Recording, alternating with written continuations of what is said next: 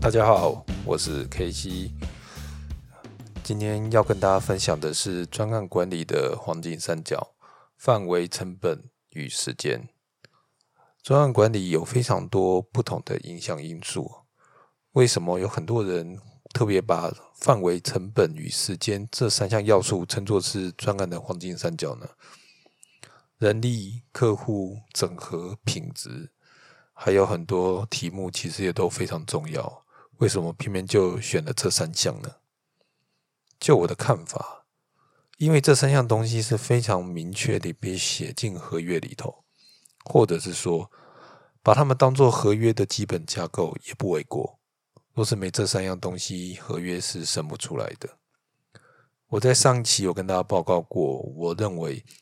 专案经理最重要的工作其实是执行合约，依照合约的范围把合约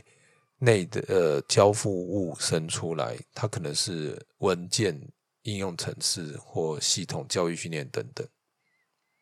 回归到金三角这个题目，我们先来梳理一下这三个角是怎么生出来的，跟合约有什么样的关联性，我相信大家会更有感觉。以我们这种做乙方的资讯服务公司为例哦，整个商业流程通常是这样开始的。首先呢，业务端会接到客户的需求，客户跑来告诉你说，我有个系统要做，比如一个购物系统、人力招募系统等等。业务收到这个讯息，会把这些需求带回去给公司里的 pre-sale 或 engagement team， 这些角色会对整个客户的需求做评估。在过程中，我们可能会去做一些访谈，了解客户要的东西是什么，他有什么目标，他的流程是什么。他们甚至可能会有一些旧的系统，我们可以看画面来看，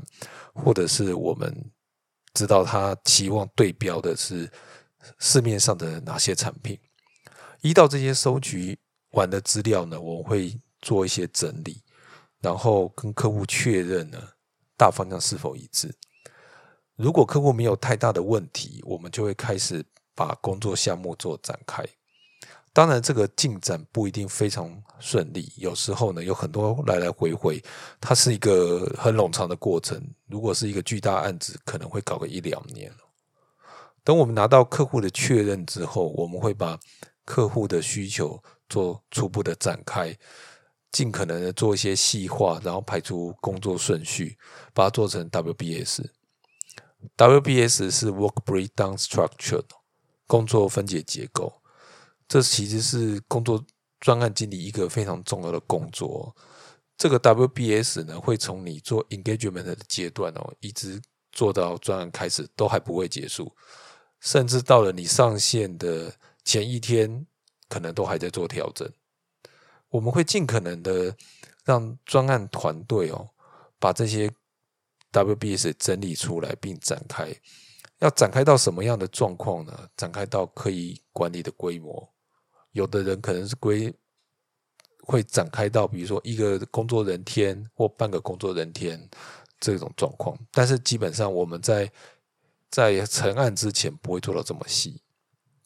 如果你考过 PMP 应该都会知道这个东西，这是专案经理非常重要的技能。展开 WBS， 其实我认为还有一个很重要的目的，就是这是一个理解客户需求的过程。有的工作项目如果你没办法展开，就代表你其实并不是很清楚这是什么东西。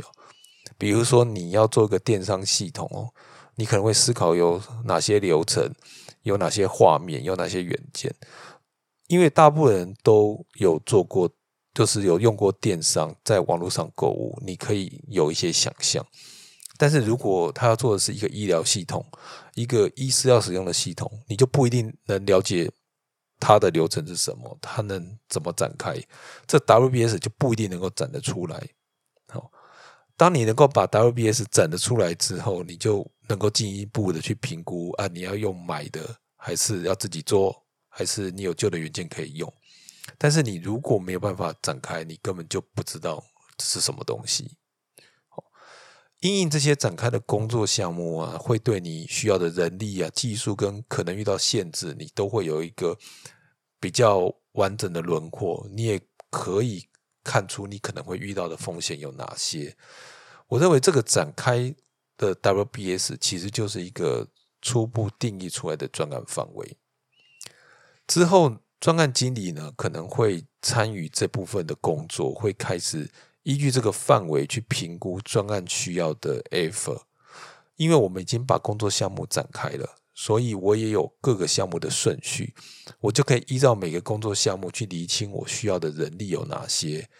包括要做出这些人这些产品需要的工程师是哪些，需要的测试人员，需要的上线的资源的人力等等，甚至 PM 的人时数等等都可以评估出来，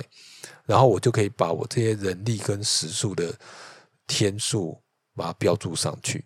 通常不同的角色它会有不同的标价，也就是说它的成本是不同的。比如说资深的人员一天的价码就会跟之前的人员不一样，专案经理的钱也跟架构师的不一样。当你把这些价钱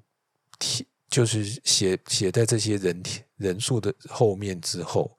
你就可以把这些价格跟人力相乘加总，你就会知道你的这个范围的初步专案成本是多少。但其实这还没有结束哦，因为你现在只估了范围，你有了范围，你有大致的成本，但是你这些相关的 resource 是不可能在同一天就把它全部叫来的，你一定有进场的先后顺序，所以你会把这个工作顺序排一次，然后把相应的人力放进去，你就会知道说哦，哪些东西哪些人要先进来做，然后做到什么时候要换下一棒。通常你会在这个过程中找出哪些是稀缺资源，那这条稀缺资源走的这个工作流程就是要进，它就会影响到你专案真正需要的时间。当你把人力跟时间都塞进了你的 WBS 的时候，你其实就会发现这三样东西，你的范围、你的成本、你的时间是互相拉扯的。有的人力呢，它很贵，你用不起，所以你用便宜的人力，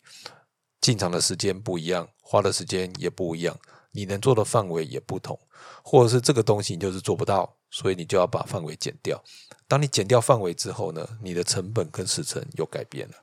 在这个互相拉扯呢，总是会到一个公司内部能够接受的状况。它这个范围、成本、时间，公司 OK， 我们就会把它包装成一个提案，提供给客户。客户收到提案之后呢，他也不会马上就会同意，因为客户有自己的想法，他可能觉得你排的顺序不对，他可能觉得有些东西我们想的太复杂、太简单等等。他的 comment 进来之后呢，我们的成本会改，时间会改，范围也会改，这又是一个互相拉扯的过程。那终于客户也同意点头了，但他定案了吗？没有，因为合约还没有签呢。在进合约之前，你还要去议价，所以你要面对的是采购。甲方呢，负责人呢，通常都是咨询单位的人，所以他提案呢切入的点大部分都是技术方面或 business 方面，但是采购呢，他们会从价格方面呢去给一些 comment。 有的公司它的资讯程度比较高，它甚至它的采购是可以 review 你的 WBS 的，然后先把你的人天先砍一砍，最后总价给你砍一刀，然后你的成本就因应你的价格又做了改变了，所以你的时程、你的范围又会改，所以又再拉扯一次。终于呢，这个价格、成本、范围、时程甲乙双方都满意，这个合约才签得上去。最后客户用印了，公司就 assign 你做这个专案的专案经理。这个时候你拿到的授权就是这个范围、这个时间、这个成本，你就是要在这些限制下把你的专案做出来。通常专案的合约里头有几个重要的项目，其实都跟这黄金三角非常有关系。第一个 payment，怎么付钱，付多少，其实这就影响到你专案成本要怎么回来，还有它会规范你交付东西的时程时间。第二个交付项目，我刚刚讲了，其实就是范围的具象化。因为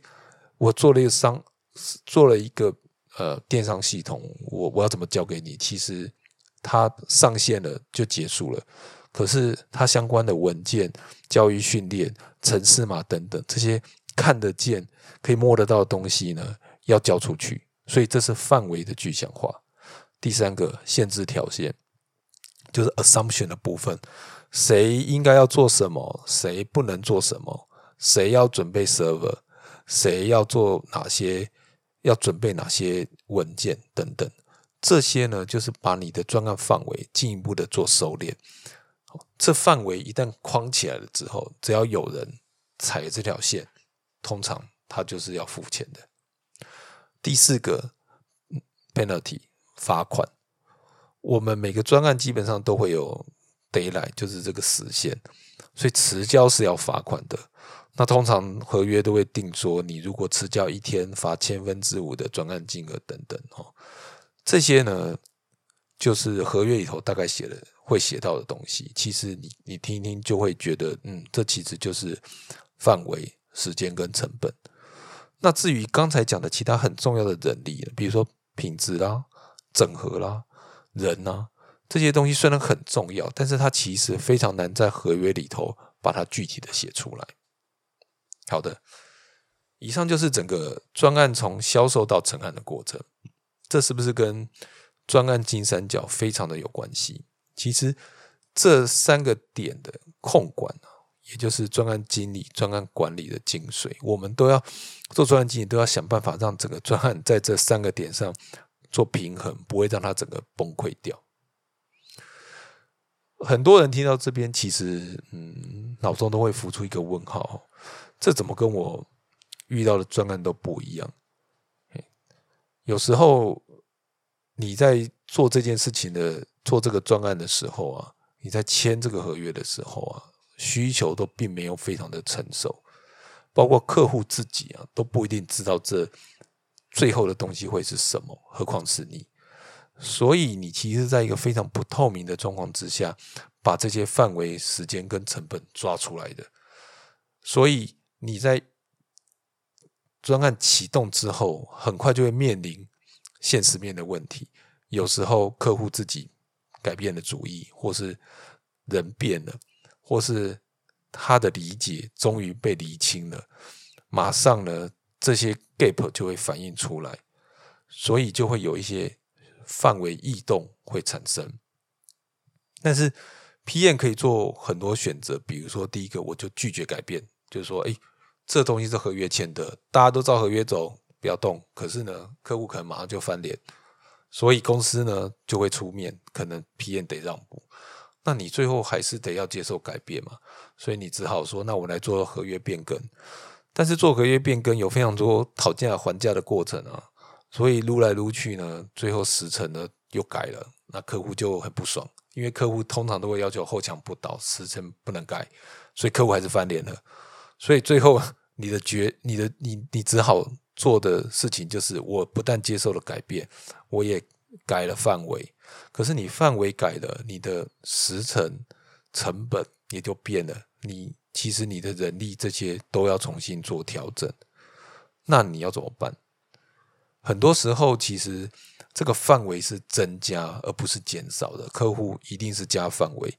加范围呢，你就得要想办法去消化这些多出来的范围，可是可能公司的成本是固定的，他人也不能给你加，你只好叫大家去加班。那大家加班之后呢，又会很干。那网络上有非常多人在干掉 PM， 觉得 PM 都不做事情， PM 到底在做什么？所以大家都很痛苦， PM 也很痛苦。那我们要怎么解决这件事情呢？最近其实这十几年来呢，在这种事情上的反思是非常多的，所以其实有一些敏捷的想法，它其实是针对的这些遇到的困境而被发掘出来的。所以我们其实专案经理可以借鉴这些敏捷的一些思维来思考我们怎么做。第一个，我也许不要签这么大的案子，因为案子越大，其实时程时间也越长，你就越难评估，又越难抓得准。如果你把案子缩小，比如说原来一个2年的案子，你切成好几个 phase， 你可能3到6个月就是一个阶段，那你不能看清楚2年后发生的事情，那3到6个月也许是一个比较合适的长度。最坏你就第一个阶段做完之后赔得太惨了，你不要再做第二阶段，你也不用伤害也可以收敛到一定的程度。第二个就是你的专案团队如果是有个固定的班底，其实你就会有一个比较良好的默契，那你的产出的你预估的产出跟你评估的这个 A 分呢，也就会比较稳定，就比较容易掌握。在这种状况之下，你其实去看很多事情，你是相较比较 OK 的。第三个呢，你就是不要用那些太新或无法掌握的技术，因为太新或无法掌握的东西其实会产生新的风险。那我要尽可能的减少我的风险，用一些虽然没有很新但是稳定不出错的东西的元件，这也对我们会有一些帮助。但是我最后要讲的是，其实很多时候甲方会外包这些案子出去，就是他要把他的案子把他的风险把它降下来，要转移给你，所以你也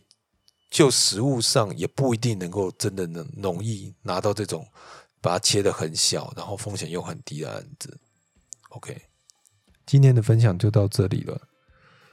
下一集我想要谈一些我对专案人力和财务的看法，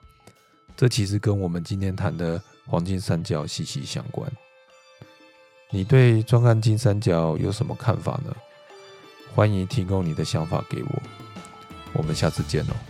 拜拜。